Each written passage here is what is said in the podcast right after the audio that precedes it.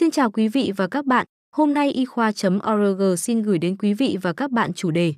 Theo kết quả từ một nghiên cứu mới, nồng độ caffeine trong máu cao hơn cho thấy lợi ích làm giảm nguy béo phì và đái tháo đường type 2.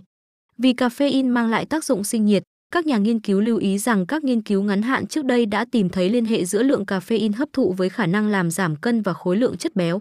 Và dữ liệu quan sát đã cho thấy mối liên hệ giữa việc tiêu thụ cà phê sẽ làm giảm nguy cơ mắc đái tháo đường type 2 và bệnh lý tim mạch.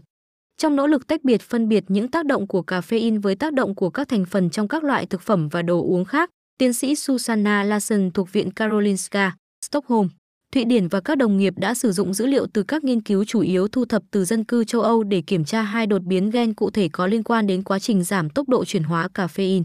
Hai biến thể gen dẫn đến nồng độ caffeine trong huyết tương cao hơn dự đoán về mặt di truyền suốt đời các nhà nghiên cứu lưu ý, và chúng cũng liên quan đến giảm chỉ số khối cơ thể và khối lượng chất béo, cũng như làm giảm nguy cơ mắc đái tháo đường type 2. Khoảng một nửa tác dụng của caffeine đối với đái tháo đường type 2 được ước tính thông qua việc chỉ số khối cơ thể giảm BMI. Công trình nghiên cứu này được công bố trực tuyến vào ngày 14 tháng 3 trên tạp chí y học BMG.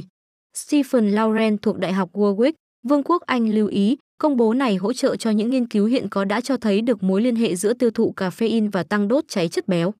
Ông nói với Trung tâm Truyền thông Khoa học Anh, niềm tin lớn mà các tác giả mang lại là giảm cân bằng cách tăng tiêu thụ caffeine có khả năng làm giảm nguy cơ mắc đái tháo đường type 2. Tuy nhiên, không chứng minh được mối liên hệ nguyên nhân và kết quả. Các nhà nghiên cứu đồng thuận, nghiên cứu lâm sàng sâu hơn để đảm bảo khám phá được tiềm năng của những phát hiện này đối với việc làm giảm gánh nặng của các bệnh chuyển hóa. Tiến sĩ Katarina Kos, giảng viên chuyên về bệnh đái tháo đường và béo phì đại Đại học Exeter Anh nhấn mạnh rằng nghiên cứu di truyền này cho thấy các mối liên hệ và lợi ích sức khỏe tiềm ẩn ở những người có một số gen di truyền liên quan đến chuyển hóa chậm caffeine. Quá trình chuyển hóa của họ như một đặc điểm di truyền và có khả năng trao đổi chất tốt hơn. Cô ấy nói với Trung tâm Truyền thông Khoa học Anh, tuy nhiên mục đích của nghiên cứu không phải để khuyến khích uống nhiều cà phê hơn.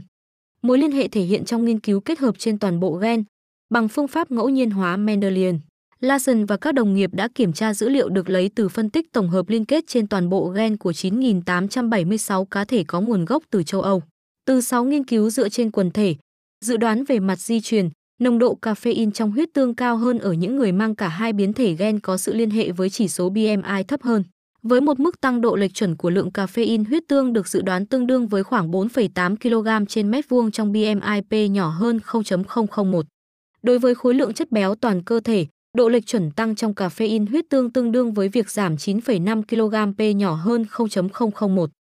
Tuy nhiên không có liên quan nào đáng kể với khối lượng cơ thể không chất béo P bằng 0.17. Dự đoán về mặt di truyền với nồng độ caffeine trong huyết tương cao hơn cũng liên quan đến làm giảm nguy cơ mắc đái tháo đường type 2 trong nghiên cứu phi ngần chệnh lệch 0,77 trên mỗi độ lệch chuẩn tăng. B nhỏ hơn 0.001 và của DIAMNTE 0.84, B nhỏ hơn 0.001. Kết hợp lại, Độ chênh lệch của bệnh đái tháo đường tiếp 2 trên độ lệch chuẩn của lượng caffeine huyết tương tăng lên là 0.81p nhỏ hơn 0.001. Larson và các đồng nghiệp tính toán rằng ước lượng có 43% tác dụng ngăn ngừa của caffeine huyết tương đối với bệnh đái tháo đường tiếp 2 trung gian thông qua chỉ số BMI. Họ chưa tìm thấy bất kỳ mối liên kết chặt chẽ nào giữa nồng độ caffeine trong huyết tương và nguy cơ của các bệnh tim mạch tim thiếu máu cục bộ, dung tâm nhĩ, suy tim và đột quỵ.